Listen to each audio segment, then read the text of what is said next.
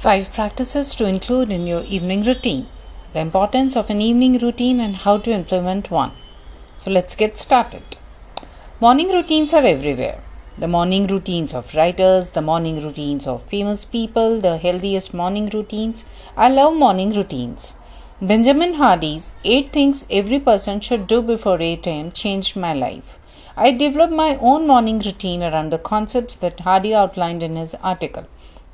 I started implementing meditation, journaling, exercise, and reading uplifting content to my mornings, and the results were incredible.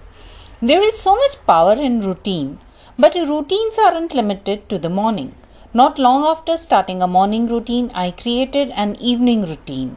This routine prepares both my mind and body for sleep. The routine signals that it is time to relax, unwind, and get some sleep. The morning routine acts as a powering up sequence and the evening routine acts as a winding down sequence.